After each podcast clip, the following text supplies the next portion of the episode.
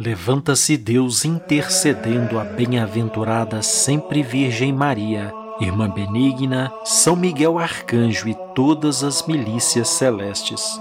Sejam dispersos seus inimigos e fujam de sua face todos que vos odeiam. Em nome do Pai, do Filho e do Espírito Santo. Amém. Olá, queridos irmãos e irmãs da fé. Este é o Oração Final, um convite à oração antes do nosso descanso. Gostaria de convidar a você para que meditássemos brevemente sobre o egoísmo. O egoísmo é uma mentira em ação. Supõe que os caprichos, paixões e desejos do instinto têm prioridade sobre a lei, sobre o que é bom para todos, a fraternidade dos outros seres humanos e até mesmo a vontade do próprio Deus.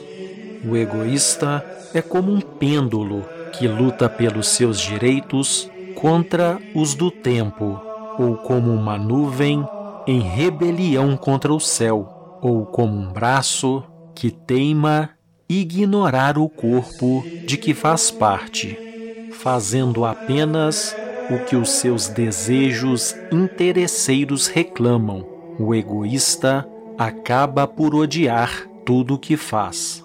Com o tempo, o amor próprio leva ao ódio de si mesmo. É como uma criança que comeu sorvete que era para a família inteira. Chega a aborrecer só de ver novamente a sobremesa, e a este nojo meramente animal e, digamos, característico do excesso, junta-se a repugnância por si mesma de ter cometido o pecado de gula.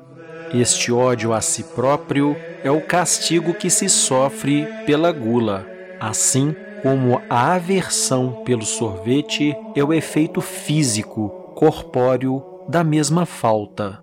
Os homens cujo tédio de si mesmos lhes causa náuseas esmagam espontaneamente o coração, tentando expulsar o mal da cidadela íntima da sua alma.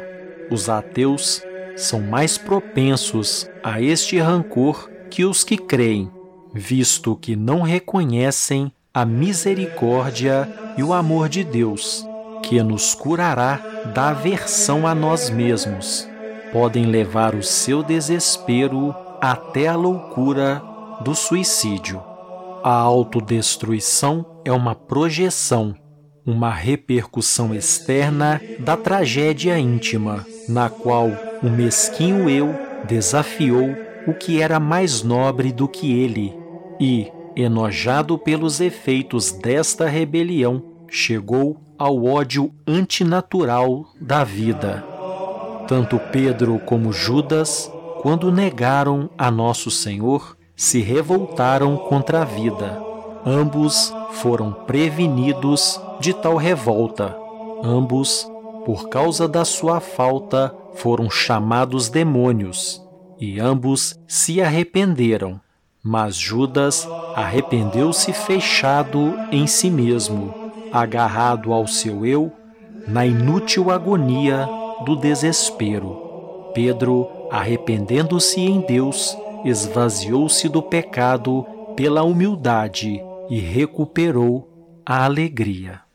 Dos escritos do Venerável Fulton Sheen, do livro Rumo à Felicidade. Rezemos juntos. Pai nosso que estais nos céus, santificado seja o vosso nome. Venha a nós o vosso reino, seja feito a vossa vontade, assim na terra como no céu. O pão nosso de cada dia nos dai hoje, perdoai-nos as nossas ofensas, assim como nós perdoamos a quem nos tem ofendido. E não nos deixeis cair em tentação, mas livrai-nos do mal. Amém. Ave Maria, cheia de graça, o Senhor é convosco. Bendita sois vós entre as mulheres, bendito é o fruto do vosso ventre, Jesus. Santa Maria, Mãe de Deus, rogai por nós, pecadores, agora e na hora de nossa morte. Amém. Glória ao Pai, ao Filho e ao Espírito Santo, assim como era no princípio, agora e sempre, por todos os séculos dos séculos. Amém. Vigiai e orai, em nome do Pai, do Filho e do Espírito Santo. Amém.